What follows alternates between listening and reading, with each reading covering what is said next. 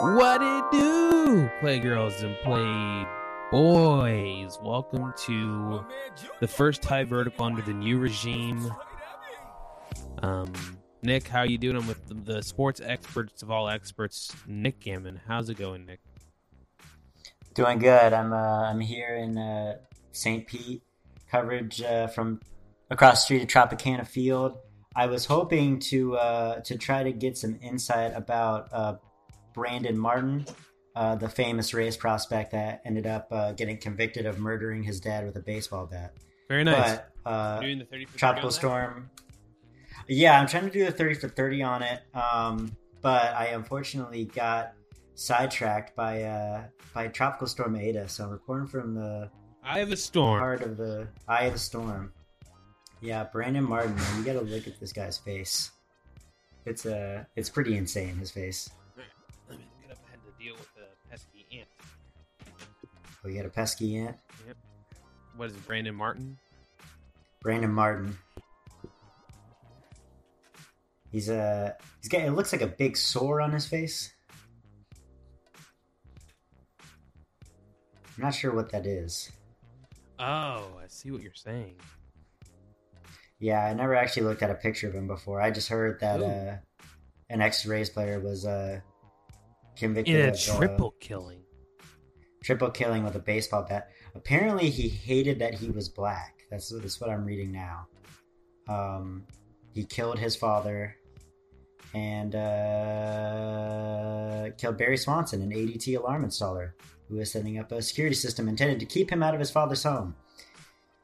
And Ricky Lee Anderson, his father's brother-in-law. Jesus Christ, what a way to start the podcast. Yeah. Fucking raise up. Raise up! Nick, how you doing, my man? We're here. We know we finished last week. Yeah. Had a full week of sports and football. It has been a cock-sucking week since we last talked. It's so weird because I just went through the triple crown of Eric's weekend. Like, Joe Biden wins. He had a good weekend. Joe Biden wins Saturday. Okay, I was happy about that. Joe Biden wins Saturday, 11 a.m. I was feeling happy about that. Gators played at 3:30. Gators kicked the shit out of Georgia. Man, that was awesome. Good game. Kyle Trask was great. Kyle Trask was awesome. We'll get into it a little bit later on. But then the Dolphins won the triple crown. That game was crazy as well, too. Yeah. We'll talk about that later, but that was a wild game. I enjoyed that. And then it was supposed to be my time. It was your time. Boy. I mean, hey, I had work early the next morning. I was asleep by halftime or early third quarter. It was, and that was me giving it longer than I should have, man. What a disappointment. Yeah. And then the terrible news. I mean, while we're talking about, triple murders and death, Tommy Heinsohn, Celtic legend, great player, great coach, great broadcaster. Yeah. Loved watching his broadcast with Mike Gorman. Tommy Heinsohn passed away. He had been sick for a while. He's 86 years old, so not particularly surprising, but still very sad news. So R.I.P. Tommy boy. The first time I heard of Tommy was this year during the regular season in the NBA before the bubble. The Heat were playing the Celtics. I think it was January. And right. And I was watching the Celtics broadcast, and I was texting you, and I was like, I love this old guy who's on here. He's like, gives no shits. He's just talking. He's just like talking away, just like nonstop talking. You're like, oh, that's Tommy Heinsohn. He's a crazy guy. He'll probably die on the. You said some remark of, I'm not sure. Like you said, oh, he's probably gonna die on the air. He's so old. Yeah.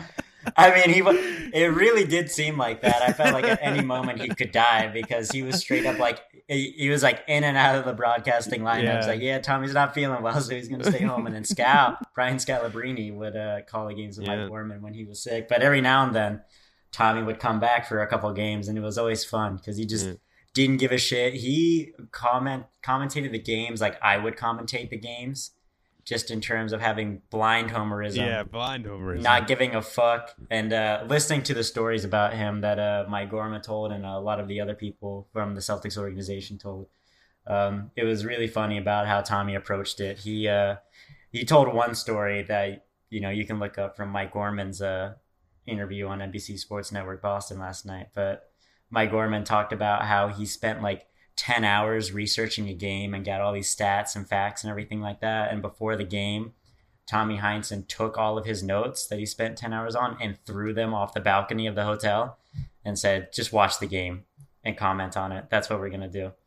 And that's just the kind of person he was. He didn't give a fuck about what was true or what was actually going on. He just kind of wanted to watch basketball and root for the Celtics, which I appreciated.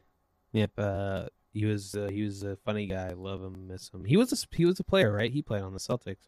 He was a great player. He was actually Rookie of the Year in Bill Russell's year. He and Bill Russell played on the same teams. He was like a 6-time All-Star, 4-time All-NBA. Nice. I think he won like 8 championships combined as a player and coach.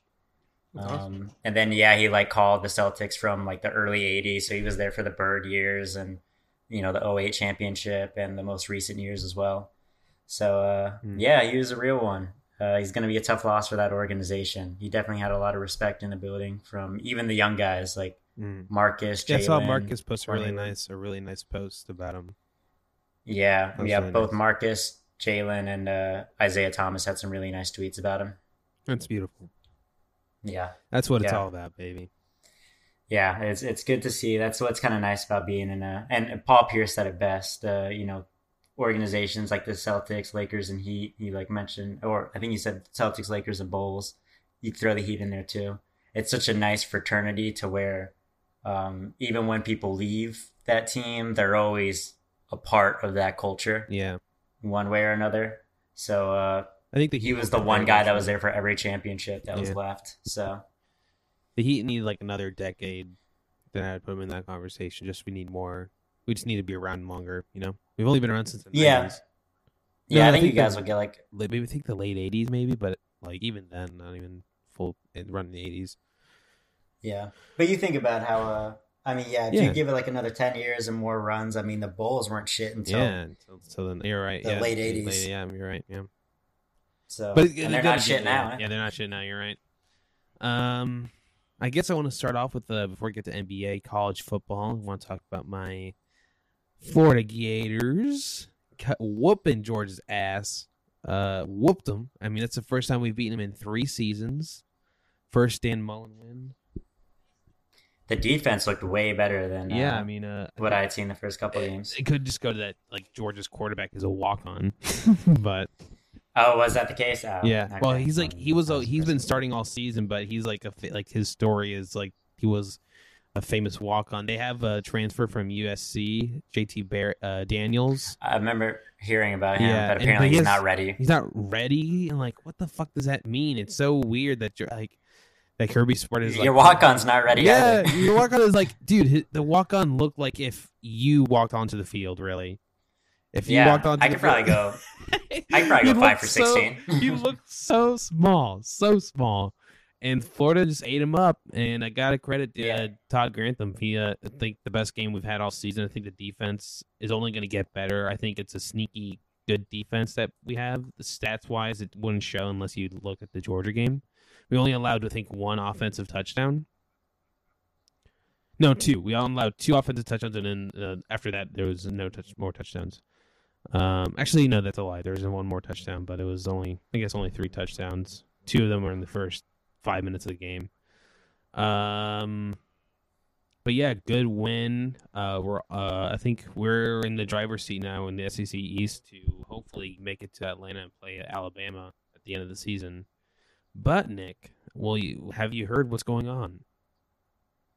No, enlighten me. I don't think I'm following you. The SEC has canceled 4 games due to COVID, and I'll read them out to you. Oh, Missouri and Georgia will not play this weekend. Auburn won't play Mississippi State. Texas A&M won't play Tennessee, and Alabama and LSU is off due to LSU outbreak. Well. I think they're just going to have to plan to push back the SEC championship. Yeah, it looks like it. Because I think Florida and Arkansas is still on. I know the coach for Arkansas has COVID, but he's he's been quarantined for like the last couple days. So he's definitely not going to be at the game, but I'm not sure if there's an outbreak or not going on. But yeah, man, college football has definitely had the most disastrous. Michigan just canceled a game.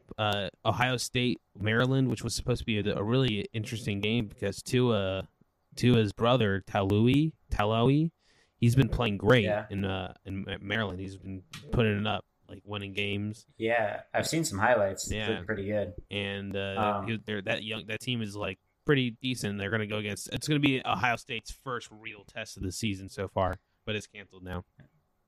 Now, are we positive that Jim Harbaugh is not just faking COVID or something to Jim Harbaugh's done, dude. Some more time because Jim Harbaugh's done, dude. It can't go on longer. No. I think he's a better NFL coach. Yeah, dude. To be honest, terrible. I think it's the recruiting that he's just not good at. But he was a I don't know. It's weird because he was a good coach at Stanford. I guess it's just like. I think it's just Michigan, dude. I really do think it's just the Michigan curse or whatever is going on. They have not been good for a long time. Forever. Like this, I don't like. I can't even tell you which Jim Harbaugh's Michigan team was actually good. Yeah, there hasn't been one that's like really good. They're always like a second level. Like they like, you know? Oh man, they're gonna do it. They're gonna. He's finally got them. He's finally like got Michigan on the right track, and then they play Ohio State and get blown out like 30-0 or 30-something, whatever.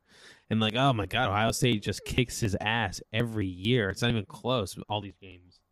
And then he loses to Michigan. You can't find a good quarterback. No, dude, that's really his whole thing. Yeah. He's a quarterback guy. Yeah, he had Luck, and he had Josh Jackson when he was coaching in San Diego. Yeah, and he had Cap in San Fran.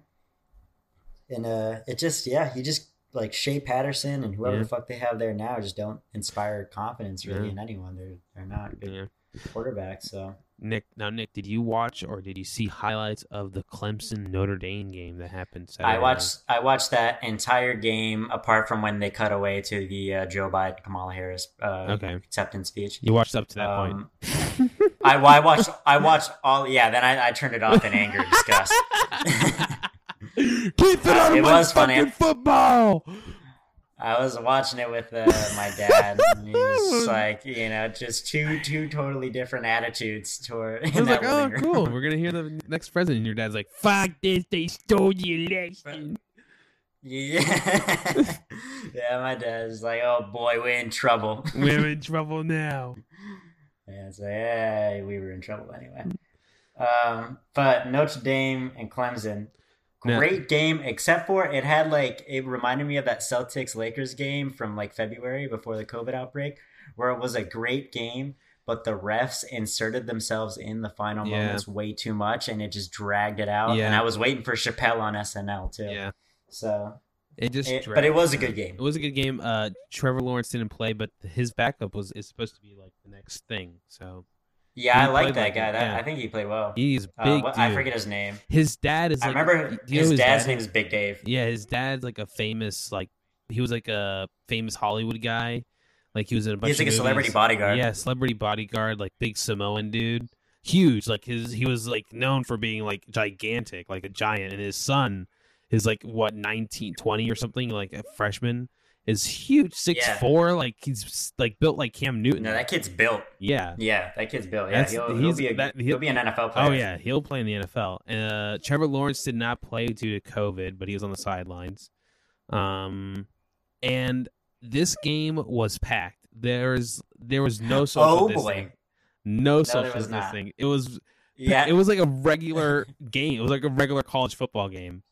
And when they stormed the field, that was fucked up, dude. Like I was pissed after watching. I'm like, dude, I can't believe that the students at Notre Dame are so stupid. Like, what are you doing? You're putting the team's season at risk by just going on this. Like, I just cannot believe like they would do that, dude.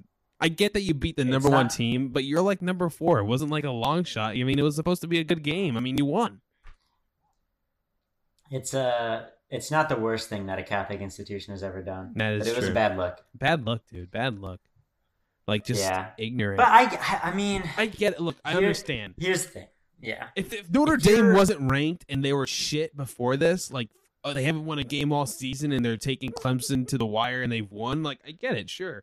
But like you're like one of the top 5 teams in the country.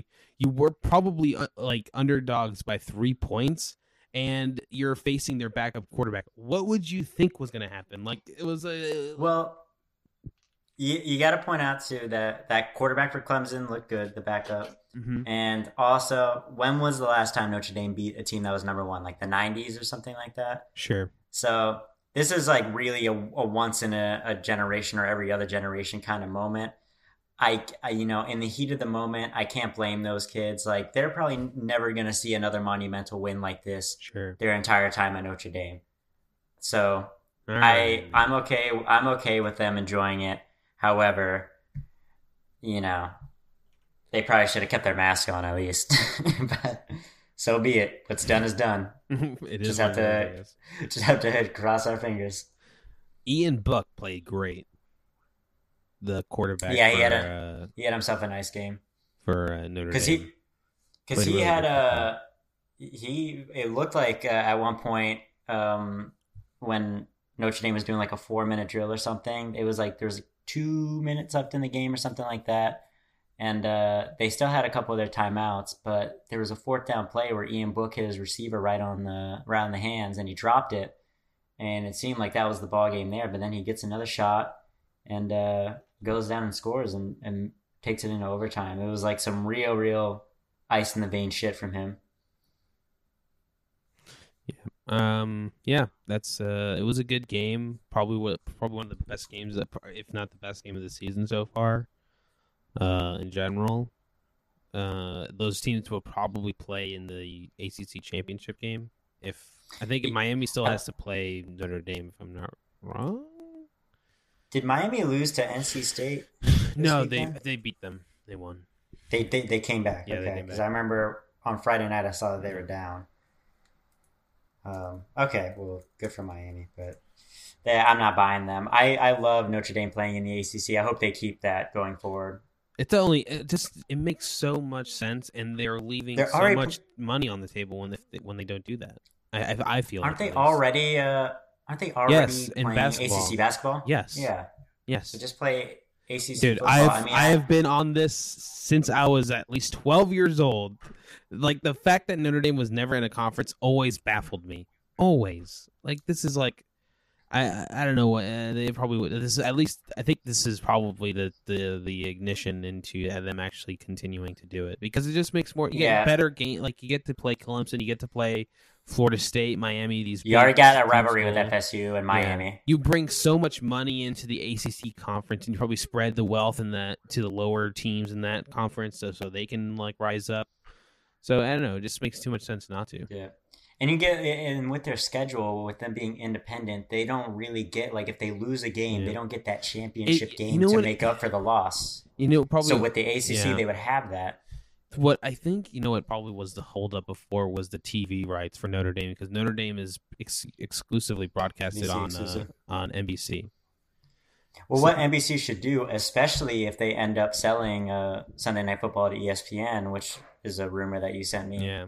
They could just buy. Maybe they could do a trade to get ACC college football from ESPN and ABC and on NBC. No, ESPN just made the ACC network, like I think last year, and it's like the SEC network. So now they have that. And the weird thing about ACC network is, like, if you live in Miami, you can't get it. If you have a certain cable provider, you can't get the ACC network, and like some UM games are broadcasted on the ACC network. Yeah, it's a whole thing. Yeah, that's annoying. Yeah, so they got some shit to work out with that. Yeah, so I guess we can move on to the National Basketball Association, baby. Basketball. Want to start? I am so excited. So the Board of Governors unanimously approves amended deal clearing the way for NBA's 72-game season. Fuck it, we'll play without you, LeBron. Yeah. Salary cap is going to be guaranteed to go up by a minimum of 3% per year and a maximum of 10% through the remainder of the collective bargaining agreement. A lot of stuff like this came out, I think, within like the last 24 hours. A bunch of NBA stuff like this. I think, what was it? The NBA salvaged like $1.5 billion or something by doing the bubble. What a great financial decision. Yeah, it drops. For example, if it drops from a projected 8.45 billion to 5. $6.9 billion, a 30% decline, the Golden State Warriors' projected luxury tax bill would be reduced from $60 million to $42 million. That's pretty big money. Another way, it's a luxury tax relief. That's cool. Well, fuck it. Yeah, that should encourage more teams going to the luxury tax. Yeah. The salary cap is going to be set at $109 million, and the luxury tax will be on the $132 million. The same numbers were for the 2019-2020 season. So we got some big dates coming up. We have November 18th, as we mentioned before, is the 2020 NBA draft. November 20th will be the start of free agency. So I love that. I love that it's like rapid fire. Yeah. December 1, start date of training camps, and December 22nd will be opening night of the regular season. So crazy, dude. This is like the biggest, quickest turnaround. We went so bad for the Bears. We went from not knowing what's going to happen to getting NBA basketball next month. Yeah. Crazy. So, but I don't see anything about preseason, so it sounds like there's not going to be any exhibition games. You're just going to get training camp and see what happens. Yeah. Biggest thing we're going to miss is we're not going to see that big of a leap in like, oh man, this guy went from being okay to like amazing. Like it's going to be same. I don't know. I feel like the growth of players is not going to be that dramatic as it usually is. Like you're not going to see Tyler Hero come back and be like an all around complete player from these last couple like weeks. But on the opposite end, though, from the teams that weren't invited to the bubble, for sure, you might see a huge jump. Yeah. So it's going to be interesting to see how the teams that actually stayed the longest, I would say, through the conference finals, are going to take moving forward in this next season. Because I know the Heat are going to be like, it's crazy. They just stopped playing basketball only like 4 weeks ago, maybe 3 weeks ago when the Lakers won. Yeah, it was only I think a month ago. Yeah, it's crazy. If that. So yeah, I mean that'll be interesting to see how minutes are managed and all that. I'm just really interested to see the moves that teams make. I wonder if like with the shortened off season, shortened training camp and all that, do more teams stand pat and try to lean on their chemistry, or do they just swing for the fences and hope that it works out? I like that it's a 72-game schedule. I think that makes every game a little bit more important. Yep. So yeah, I'll be really interested to see how this pans out. I don't know what the Celtics are going to do necessarily. I know there's, as we talked about, Hayward might leave. That's not confirmed yet, but that might happen. Celtics might be interested in getting Myles Turner, who worked out with Taco Fall and Grant Williams this offseason, which I wouldn't be too stoked about. There's potential in Myles Turner. There's potential there. What I would like to do is swing a deal for Gordon Hayward, maybe Romeo Langford and Carson Edwards, maybe some picks, and try to get and match some salaries and try to get Myles Turner and Victor Oladipo. I don't know about that. I would have Victor Oladipo come off the bench. Yeah, but I think then you just muddy up the rotation again. I don't know. I think so. I think you're just putting too much in the backcourt at that point. Too many mouths to feed. I think that it seems too many mouths to feed. But Sabonis and Turner would be a better package for the Celtics than. Well, I agree, but I think that they're keeping Sabonis. I think Oladipo could be that great bench scorer as long as he just knows his role. You got to keep in mind, in terms of mouths to feed, you only really have Kemba, Jaylen, and Jason in terms of mouths to feed. And then you could have that fourth guy as Oladipo. Otherwise, it's Smart. And you don't want that. Yeah. So you kind of want Smart to just be your defensive guy and then just to shoot open threes. So I think that them making a move for that would be great. I don't think that they'll get both of them for a reasonable deal, though. I think Indiana should take whatever they can get for both those guys. Yeah. So if they want Gordon Hayward, they should be willing to give up Myles Turner straight up. And if they want to get rid of Oladipo, they should get some prospects. I think Sabonis. Yeah, Sabonis is like that hidden gem that Indiana has right now that I think a lot of teams want. A lot of teams want Sabonis, and I think a lot of teams are going to start calling about it, and they're going to. I think a lot of teams are going to throw a lot at them, and I think Sabonis will not be on the Pacers by the start of next season. I think he has the most trade. I think he has the most trade value out of anybody on that team. Like, I really do think so. I feel like you can get a lot for him. Like, you can get a lot of picks or two really solid players versus Sabonis, and probably like throw in somebody else on the bench or whatever. But there is a lot. I think he probably would have made a huge difference for them in the whole bubble. He didn't play the whole bubble, and you can tell like Indiana was not the same team they were when he was playing with them. Yeah, he definitely. If he was on that team, I don't think they would have beat the Heat, but I think it would have been like a 6 or 7. And Sabonis would bring like a really big toughness to the Celtics that I think the Celtics are missing. Like dramatically, you're missing like some dog other than Marcus Smart. You need like someone who's like 6'5" and above, who's like who's gonna put on like some muscle, you know, take on the brunt of the force. Because I have a feeling the Celtics are going to make a run after Aron Baynes again. I think so. I was going to say that. I think Aron Baynes would be. I think if he brings what he was doing in like those couple games in Phoenix, like that's exactly what you guys are missing. Yeah, I mean that was like just him doing what he did in Boston, but for in a bigger role. Like, bring him back in that smaller role, and just like the toughness that he brings to that team, and he's just like good on those pick and rolls too. That he expanded his range so much since he first started in Boston. So I would love to see him. This Phoenix Suns love to trade their their players who are not named Devin Booker. Yeah, just to let them go. Yeah, they gave up money to get rid of T.J. Warren. So I think they're gonna let Baynes go, and I think Baynes would definitely want to come back to Boston. Yeah, gotta do it for Tommy. He's the Boston guy. Come on. Tommy shot out his cock on television. Nice. On live television. Talked about how big of a dick he had. Now, Nick, we're going to do rapid fire on players. I want to get we can talk about them very quickly. We can do this PTI style. Chris Paul. Where do we think Chris Paul is going? Because Oklahoma City, we just got word that Oklahoma City has let Chris Paul talk to other teams. And it looks like he's definitely not playing another game in OKC, I think. We've known that since he left. Yeah. So. Yeah, that and that coach hiring kind of tells you all you need to know. Yeah. I think he goes to, I'm going to say New York. I think they bring him in to reset the culture.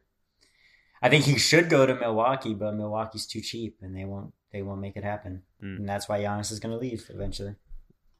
All right. I think, I don't know that right now I'm thinking I think the Bucks would be probably the place where, I don't know. I think L.A., you know, any of the L.A. teams we thinking?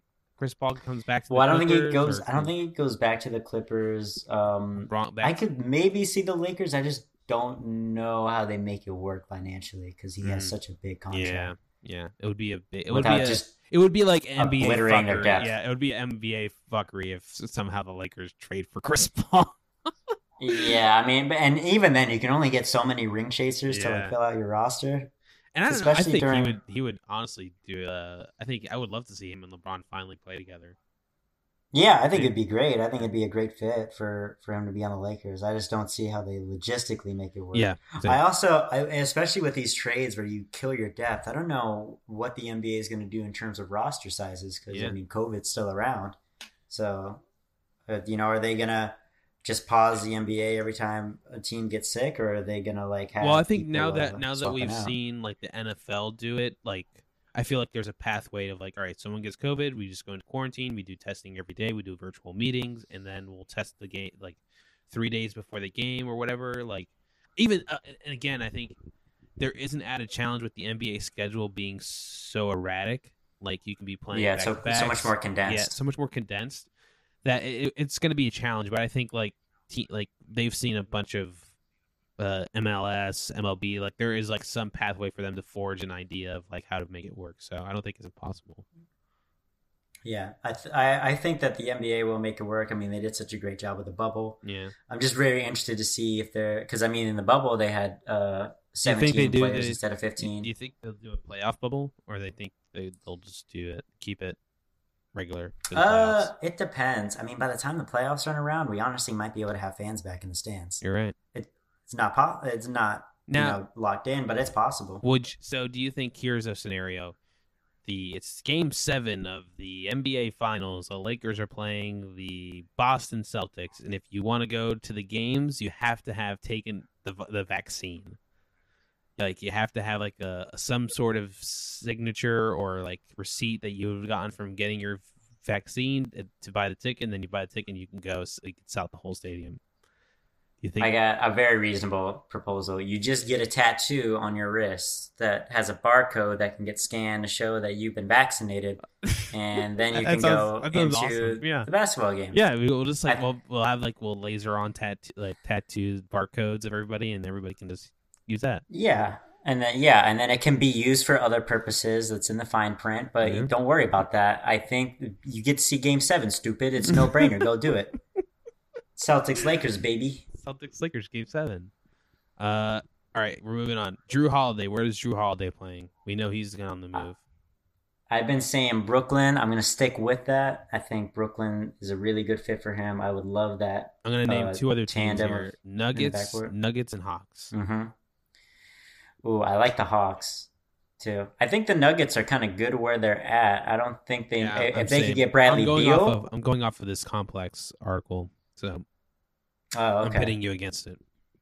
But I do like the idea of him in Atlanta as well, too. I mean, that's my big thing with Brooklyn. It's the same goes for Atlanta. Kyrie, Trae Young, great offensive guards. They can leave a bit to be desired on the defensive end, especially Trae Young. So having someone like Jrue Holiday that can play the point, but will mostly play the two guard, which is where I think he's better suited. Those are good fits. So yeah, Brooklyn or Atlanta would be dope. Yeah. All right, moving on. I agree. I'm not the biggest fan of Jrue Holiday, but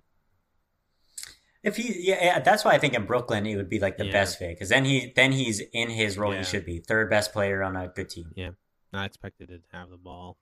Yeah, it doesn't. Yeah, no. You don't need to feed him. You don't need to feed him on the offensive side. You don't have to worry about him getting his touches or whatever. Like, right, he can facilitate. Take some pressure off Kyrie and KD if need be. Yeah, that's a good fit for him. Atlanta, he maybe has to do a little bit too much, but you still got Trey and John Collins, so that might even work out as well. He could bring some veteran leadership there. Rudy Gobert. I will list. Let me tell you the teams that the great people at Complex have: Warriors and your Boston Celtics. Okay, Celtics, not gonna happen. Golden State Warriors, that could be a good fit. That fits kind of what they like to do. Yeah, I agree. I mean, I think that would be an interesting place for him to go because he is literally a rim-to-rim defender. And you're not going to ask, you're really not going to give him the ball ever. If he goes to Golden State, he'll probably get the ball maybe like 3 or 4 times a night, but like he is going to rebound, block shots, and pass it out to Steph Curry and let him do his thing. Like he is going to be a rebounding machine. He'll probably win Defensive Player of the Year if he goes to the Warriors. Oh, he would, yeah. If they could find a way to keep Draymond and have Rudy. What would you give up for Rudy, though? Well, they got that trade exception, but I don't know if that will cover his full salary because I think the trade exception is like $17 million and Rudy makes like $21 million. Mm. Interesting. And I don't think you can combine the trade exception with another salary, but I think the NBA should allow that.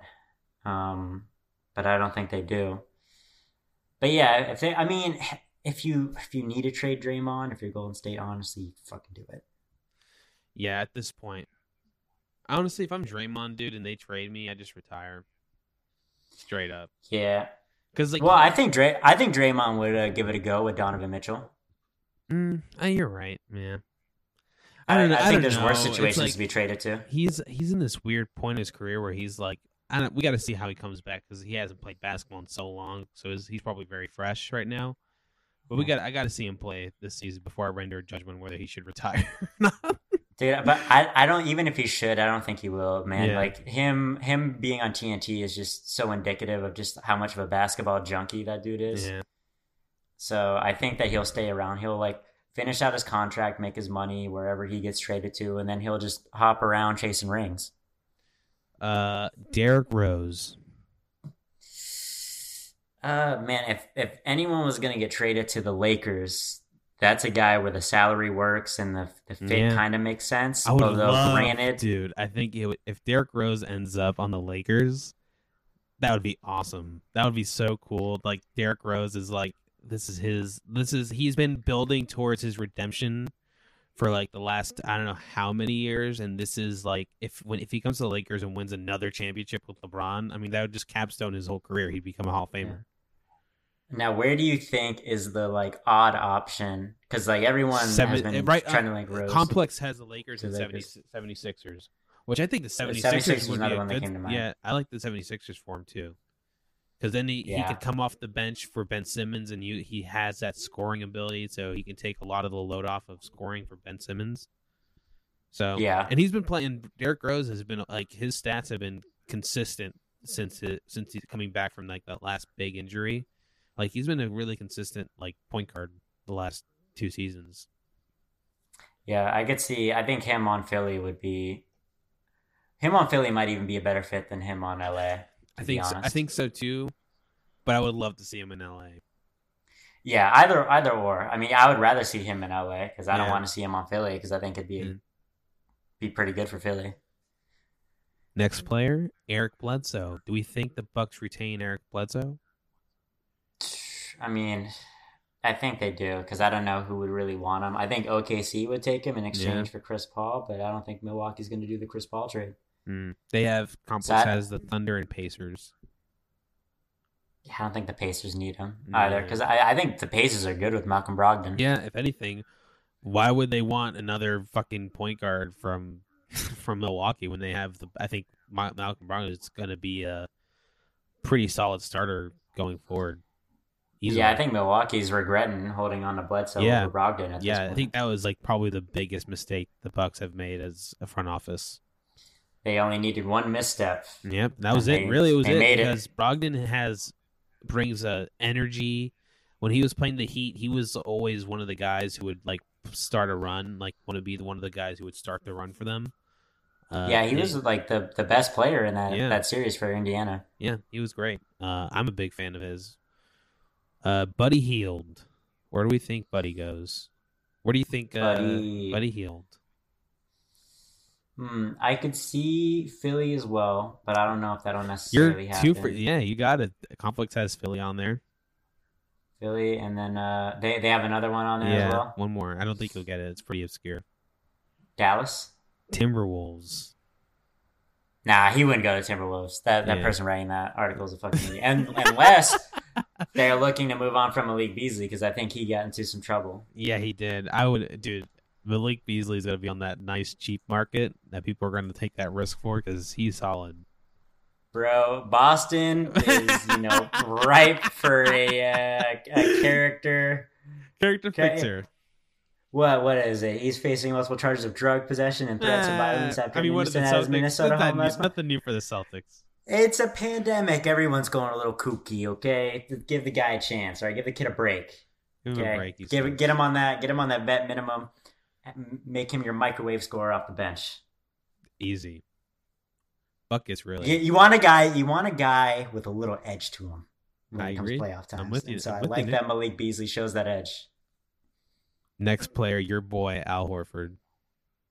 Because he is in this weird spot in Philly where I don't see his trade value. I don't understand why a team would trade for Al Horford at this point with that awful contract. Like, his production has fallen off. He's not the same guy he was in Boston for some reason. I'm not sure if he can be. I'm not sure what's going on. I love Al Horford, don't get me wrong, but he's just playing like he's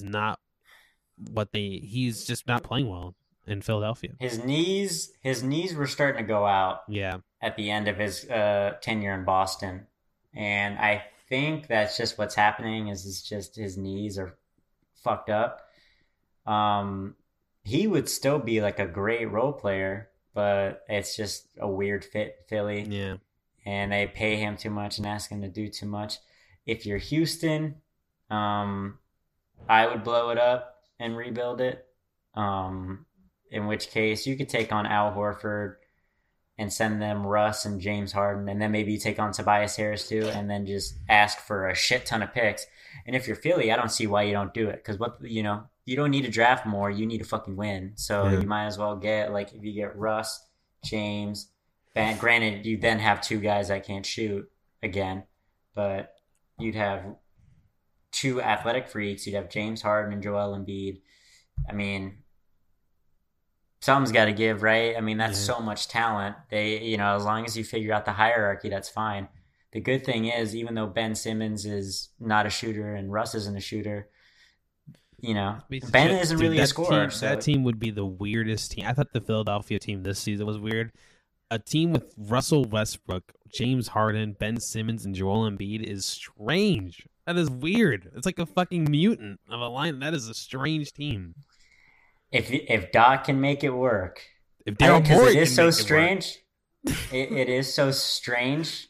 It's like a freak of nature. I think it could work. I also want to see James Harden in a fucking, like, on a real basketball team. I'd rather James Harden on that weird basketball team than James Harden on the weird basketball team where everyone's a 6'5", 3-and-D player. Yeah. All right. That would be more fun watching James Harden navigate how to play with Russ and Ben Simmons and Joel Embiid. Yeah. But yeah, I mean, I would go for it if you're Philly, because at this point, what better options do you have? Yeah. You gonna blow it up again? Complex has the Kings and Wizards listed as potential trade suitors. I can see the Kings or Wizards doing some dumb shit like that. Yeah. Like, again, give them all the draft picks. You could trade Al Horford for Buddy Hield, and if you're Sacramento, you get like 2 or 3 draft picks. Because I want 2 for Buddy, or 1 for Buddy, and 1 or 2 for taking on Al Horford's contract. So, Kevin Love. Yeah.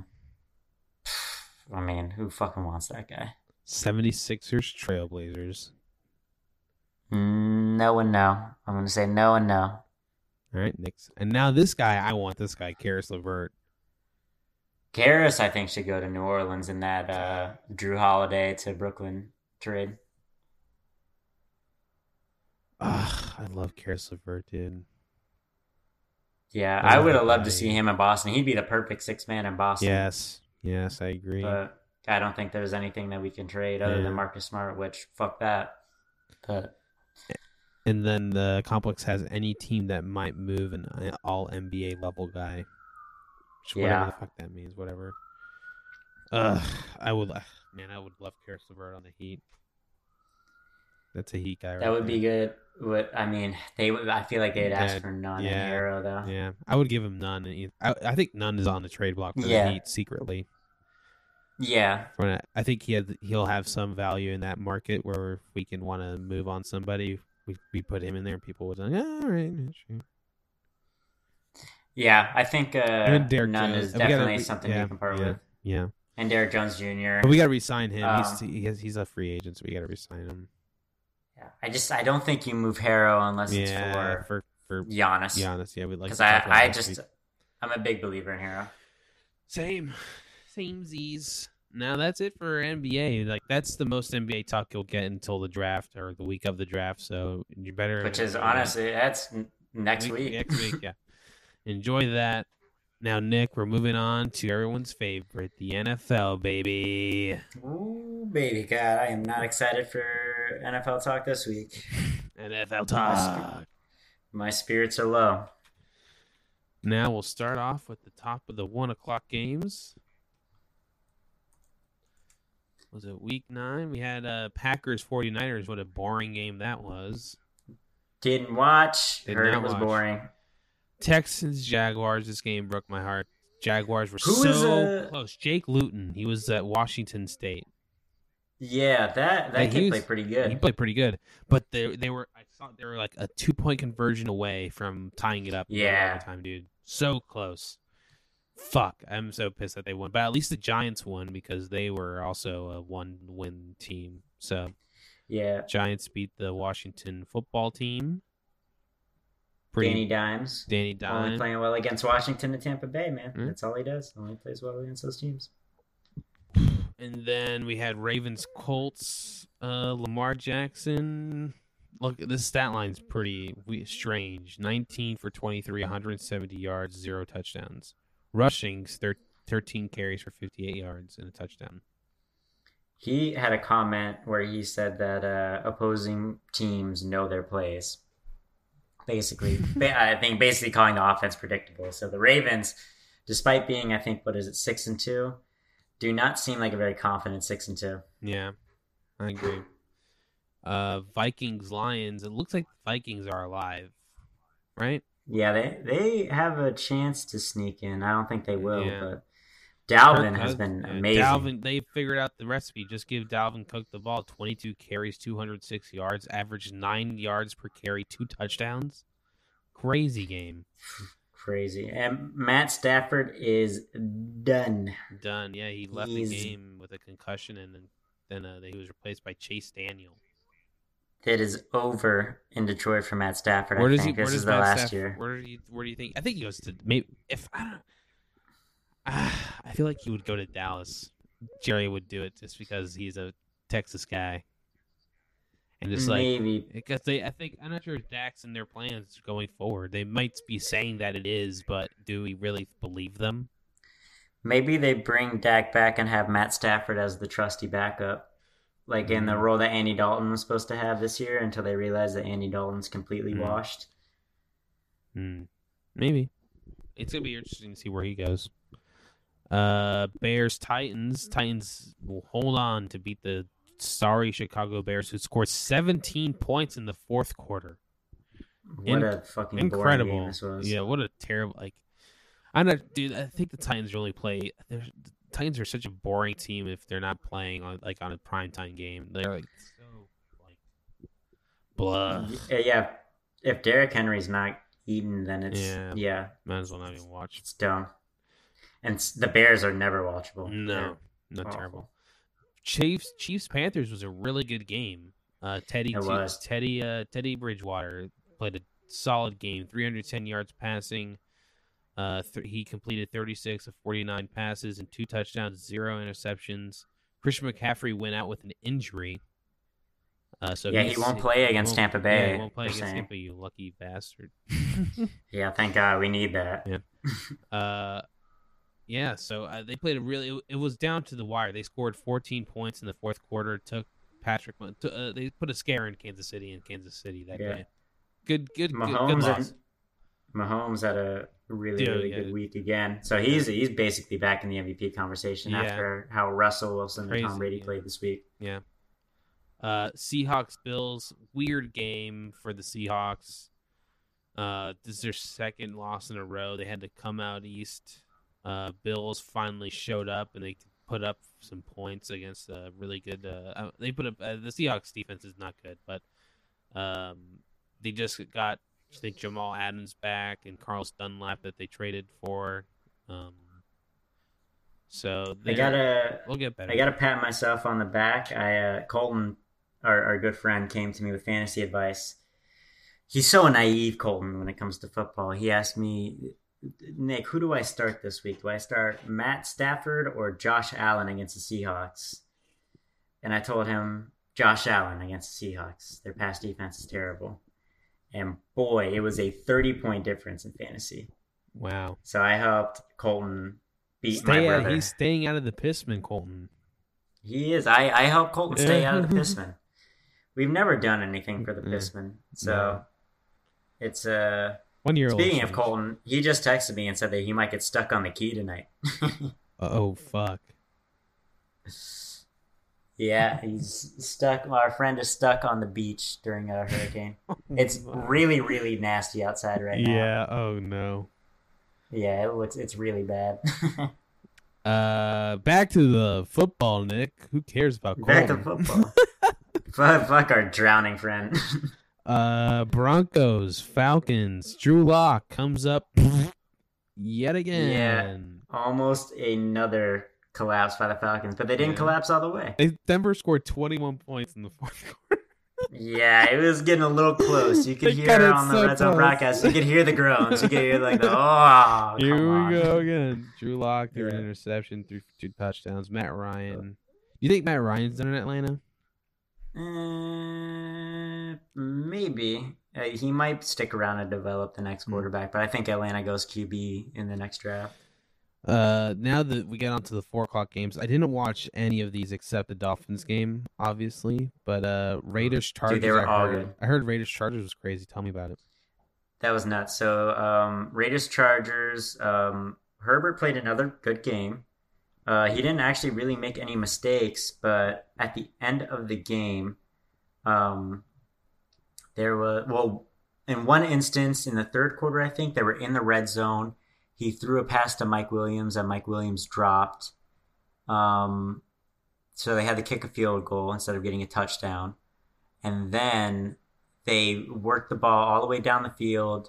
In the last like 10 seconds, he threw another pass to Mike Williams. He dropped it again in the end zone, but it was like he had like his body bent in a weird way to where I think it just like spazzed him out and he couldn't hang on. So I don't blame him there. And then there was another pass to Parham or something like that. And yeah, Donald Parham. And the guy, initially it's ruled a touchdown, like 0 seconds left on the clock, touchdown. They review it and they find out that the ball came loose on the play, so they ruled it incomplete. So the Chargers found a new way to lose, which is by thinking they won the game in the last second, but then having a touchdown pass overturned and losing the game. So they thought that they won for a minute and a half, and then it turned around and the Raiders actually won. Wow. So, yeah, another heartbreaker for LA. They're down to 2-6. Their season's pretty much done. And they play the Miami Dolphins next week, baby. Or this week. Great game. Then we had, I saw a little bit of the Steelers-Cowboys game. Steelers just, for some reason, let Garrett Gilbert be good. Yeah, that was a really, really strange game. That Gilbert guy was, not bad. He had one really bad interception that really could have changed the outcome of the game. But other than that, the Cowboys actually were pretty impressive. Ben Roethlisberger had a good stat line, but kind of played like shit. He did get hurt, though, in the first half, but he was playing like shit before that. James Conner played like shit. Pittsburgh, one of the worst 8-0 teams I've seen. But they are a good team. They are 8-0. And then we have my darling of a game, Dolphins-Cardinals. I didn't think the Dolphins had it in them, Nick. I really didn't think the Dolphins had it in them to come out west and beat a team that was on fire. Well, you know what? You're lucky that Zane Gonzalez didn't have an extra yard left in him. So lucky. Homeboy came short on a 49-yard field goal. I understand wide right or wide left or off the upright, that happens. But short.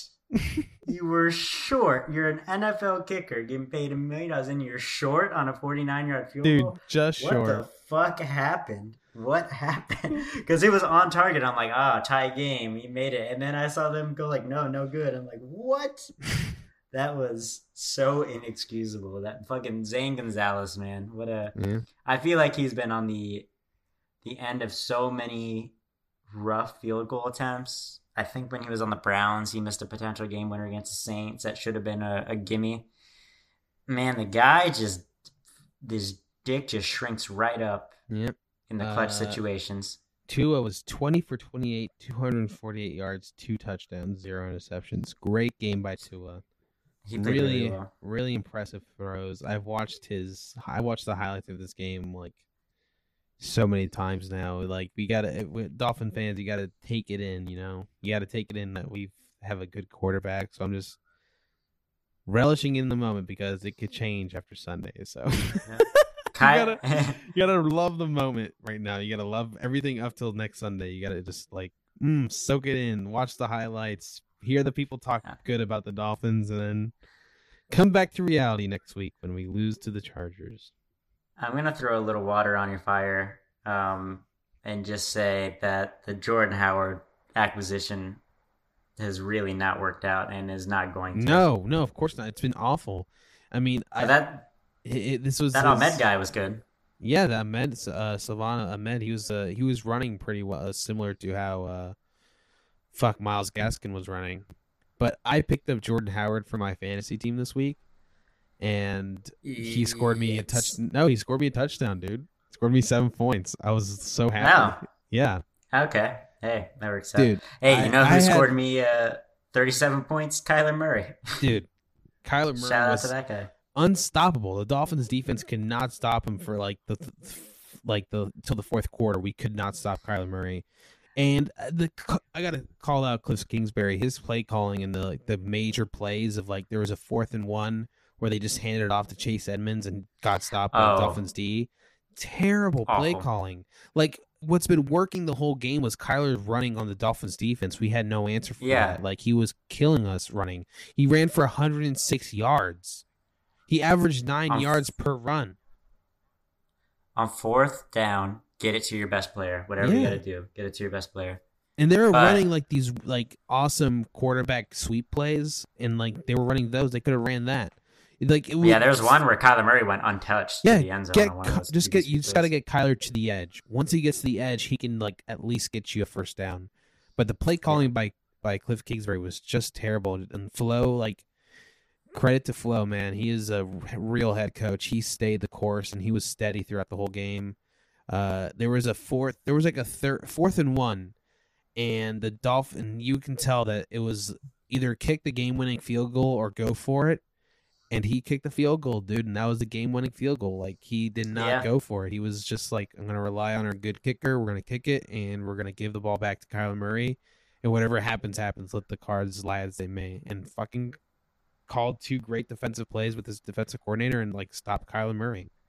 He probably felt pretty good about it. If it came down to Arizona kicking a field goal, that his team was going to win the game. Yeah. So, good on him. He's right. I gotta say also, as good as Kyler played, I do think that DeAndre Hopkins got bailed out a few times on a couple of those pass interference calls on Xavier Howard. I think Xavier Howard got a tough whistle. Dude, 3 tough whistles, man. The second one was the most outrageous one, dude. Fucking that was. I like that new word. Outrageous. Outrageous. Terrible calls, man. He was.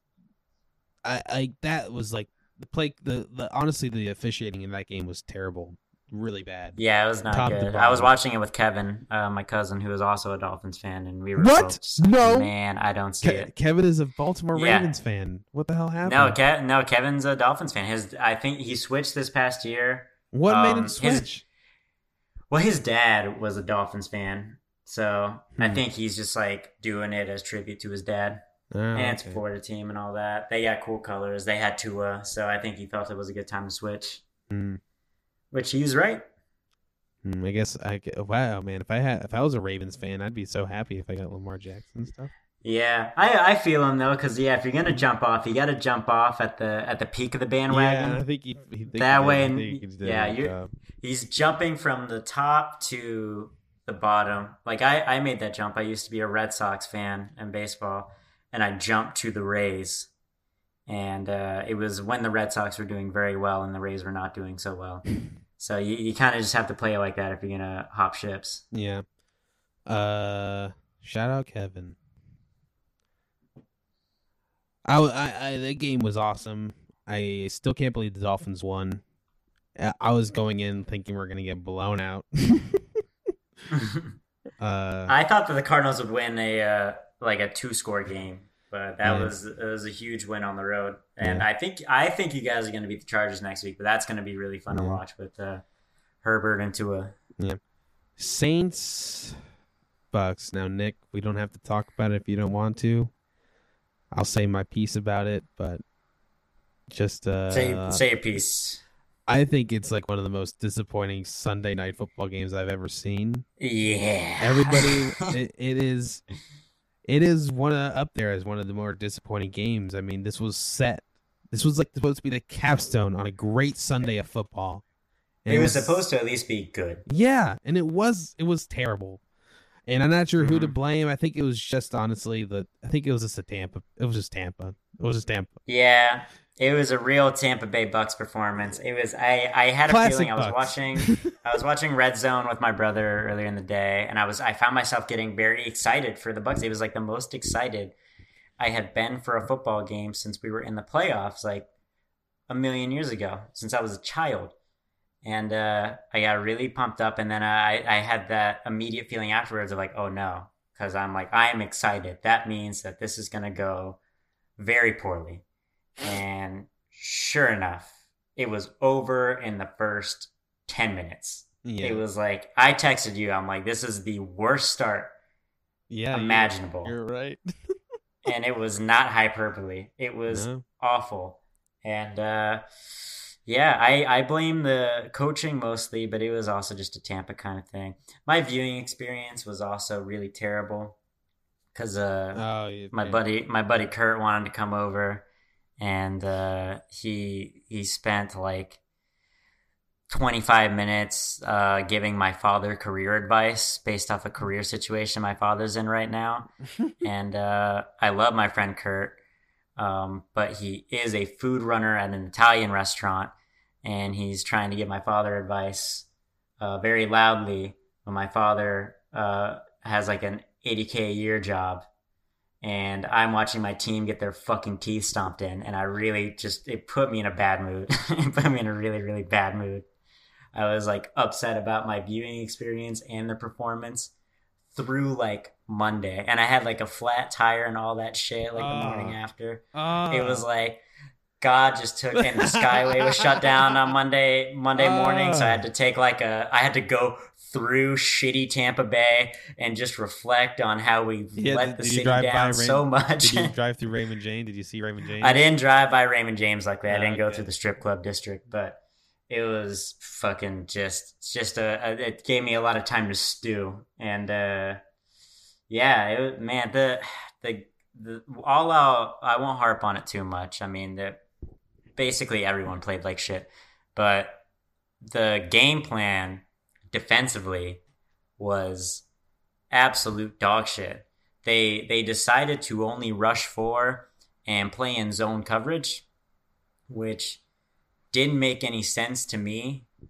I think you either got to play like a combination of man zone if you're only going to rush four, or you just got to blitz and just keep bringing it at Drew Brees and just keep hitting them and hope that, you know, something goes the wrong way for them.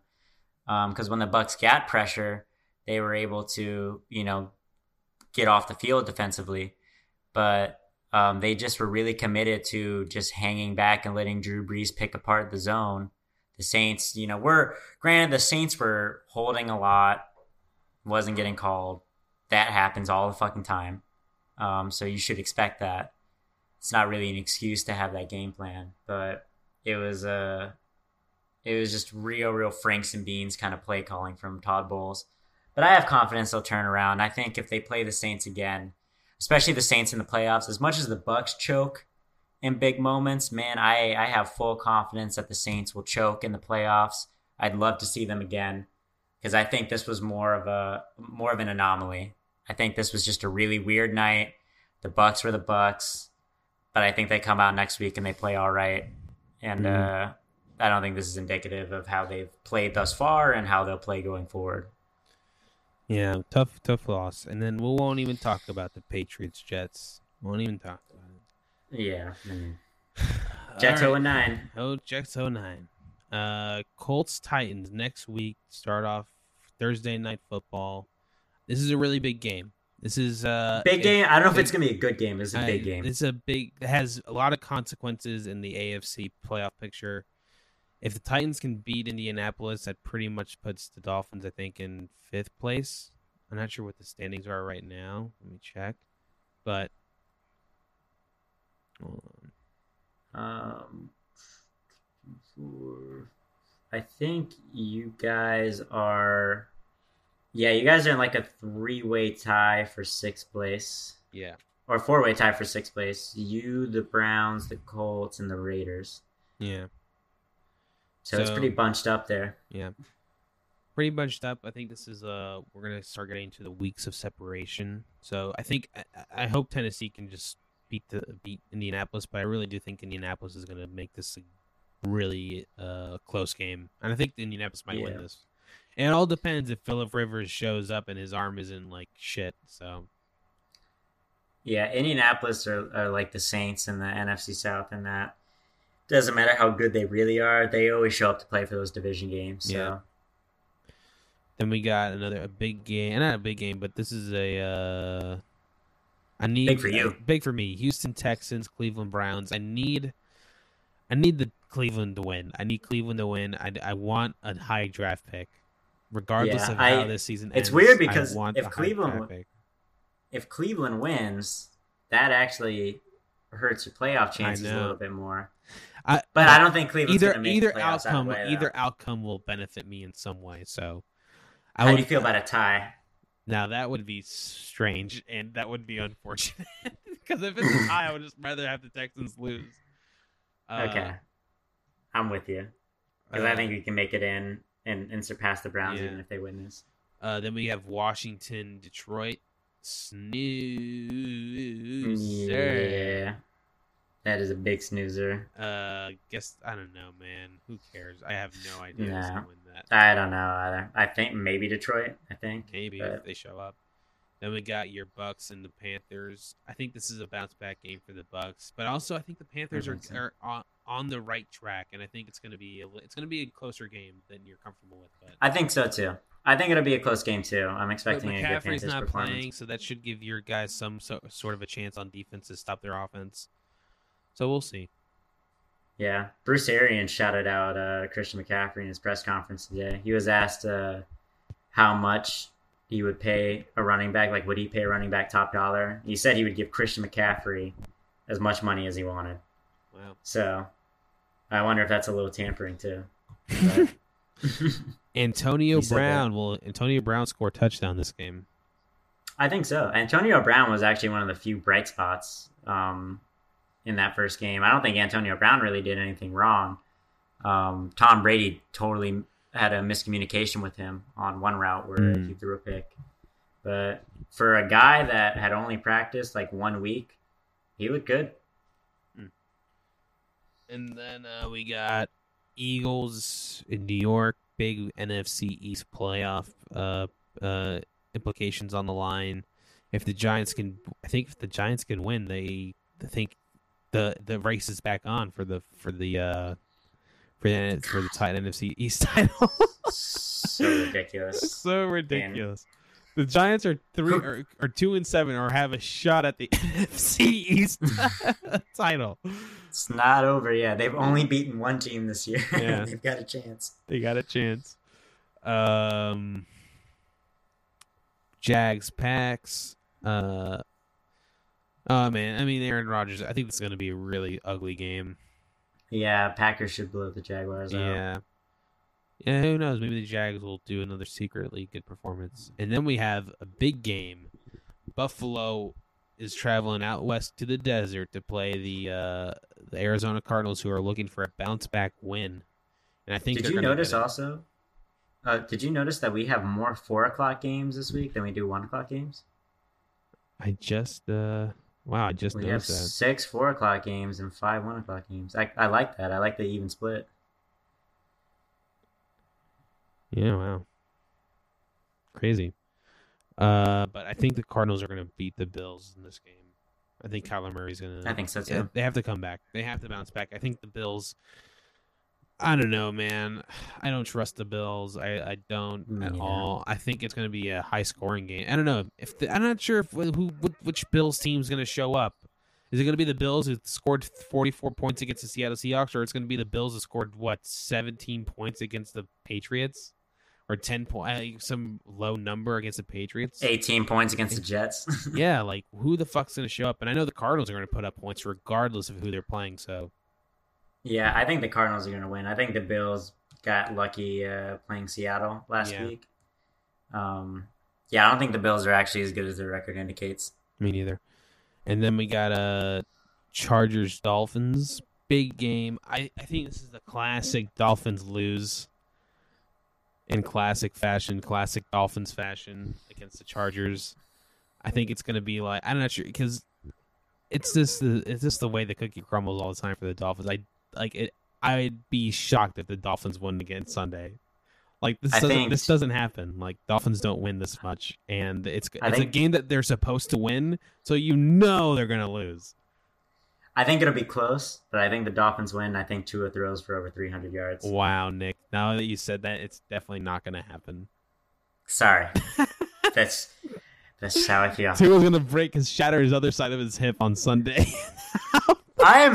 I'll say, even if it's late, I'm usually right. So I'll let you know Sunday if my opinion changes. All right. I'm usually right when it comes, because I predicted the Bucks to win at first, but then I got that last minute wave of bad feelings that I was right about in terms of the Bucks are going to get embarrassed, and that's what happened. Yeah. Broncos Raiders, really big game for the Raiders to continue this win. I mean, if they win, they're definitely in the playoff picture now in the AFC, and they'll definitely be in if they win against the Broncos. But I think the Broncos could beat the Raiders. I don't think it's impossible. I'm not sold on the Raiders just yet. I think they're heading in the right direction. I just got to see. The Raiders are a weird fringe good team. Yeah. Broncos are a weird fringe bad team. Yeah. I don't know. I think the Raiders too, but yeah I'm not 100% sold on the Raiders. Yeah. Then we got a really good game. Seahawks, Rams. Rams are looking to come back against the after their terrible performance against Miami. And the Seahawks are weak. Yeah, and the Seahawks are looking to come. Man, the Seahawks are rough. They had 3 road games back to back to back. And I think this is the last of their road trip, and it's in LA, which is not that long of a flight, but still traveling. So yeah. And it's in Dome. I don't know. They have to win. Seahawks have to win. They need to reestablish that they're the number one team in the NFC East. And this is the game to do it. Because if you win, you could put away the Rams, put the Rams to bed with the 49ers in that division if the Cardinals end up winning their game too. Yeah. So, Bengals, Steelers. I can see Joe Burrow knocking off the Steelers. Yeah, me too. I hope he does. I hope this is the game where the Steelers lose, and it's against the Bengals and Joe Burrow. And is Big Ben still on COVID? Yeah, I think he still is. This is it. This might be the one. This might be the loss that we've been waiting for. This team can't go 16-0. Their schedule suggests they can, but they don't deserve to be 16-0. Then we have a rematch of the NFC Championship game last year, the 49ers and the Saints. Do I have that right, Nick? I don't think you do. I think wasn't it the 49ers and Packers? The Saints got bounced in the first round by Minnesota. Did they? Yeah, they lost to Kirk Cousins in overtime. Wow. I thought they had some penalty against the 49ers and they were just pissed. Or am I thinking of a long time ago? You're thinking of a penalty against the Rams. Yeah, you're right. That was 2 years ago. Yeah, they changed the rule for it, and then they decided last year that was a bad idea, so they changed it back to normal this year. Yeah, 49ers, Saints. Saints need to win, and I think they will. I think so, too. Yeah, the 49ers are so banged up. Ravens, Patriots. I think this is a trap game for the Ravens, for sure. Yeah, and if the Patriots win this, they're back in it, kind of. Yeah. Hopefully the Ravens win then. So, actually, I don't even know because the Ravens are. It doesn't matter honestly with the Ravens. Then we ended it with Monday Night Football, the Midwest Classic, Vikings versus the Chicago Bears. Vikings, I think, are well and capable enough to beat the Bears. I think all they have to do is just score 2 touchdowns and the Bears are done. Yeah, basically. Yeah. This could be like a 14, 21, 10 game. Yeah. I think the Vikings win too. I think the Bears are due for a big collapse. Yeah. And that is it for week 9 of the NFL football season. Should be a pretty good week. Good week. A lot of good games. Fan of most of them. Hope the Dolphins win. This is a classic. Dolphins are being built up to be knocked down, to back to reality, back to where we belong. I hope everything I'm hearing out of the Dolphins, everything I hear from when I watch the Dolphins press conferences and Flo and Tua and all the guys, it sounds all good. So I hope this is it. I really do hope this is it. But I'm savoring the moment now. And hopefully they won't disappoint me, which they have since I was a child. So. I'm with you there. I believe, though, that the Dolphins will win. Because remember, you're going against the Chargers. Yeah. So it's going to be close, but the Chargers are going to find a way to blow it. All it takes is even if the Chargers are up by like 3 scores, there just has to be one momentum-shifting play for it to all unravel for them. So. Yeah. I like the Dolphins' chances. I think they're well coached. They're a better coached team than the Chargers. They, I believe, have more talent across the board than LA. I think LA's got, you know, LA's got a way better offense. I think their receivers match are way better than ours. We're going to be without Preston Williams in this game, who's our wide receiver 2 next to Devontae, and he is like he had some pretty big snaps against Arizona, so it'd be interesting to see how we replace him. I do think the Dolphins' defense is significantly better than the Chargers this year with all the injuries that they've had. Yeah. I think it'll be a shootout, if anything. So yeah, I can see being like, I think I'm going 27-24 Dolphins. That's all right. I hope that's the prediction. I hope that's it. Thanks for listening, everybody. We appreciate you. We love you. We hope we see you again next week if Nick lives through this awful hurricane. And if anything you want to say to the people, Nick? No, I do not. Raise up, baby. Raise up, baby. Don't kill your father.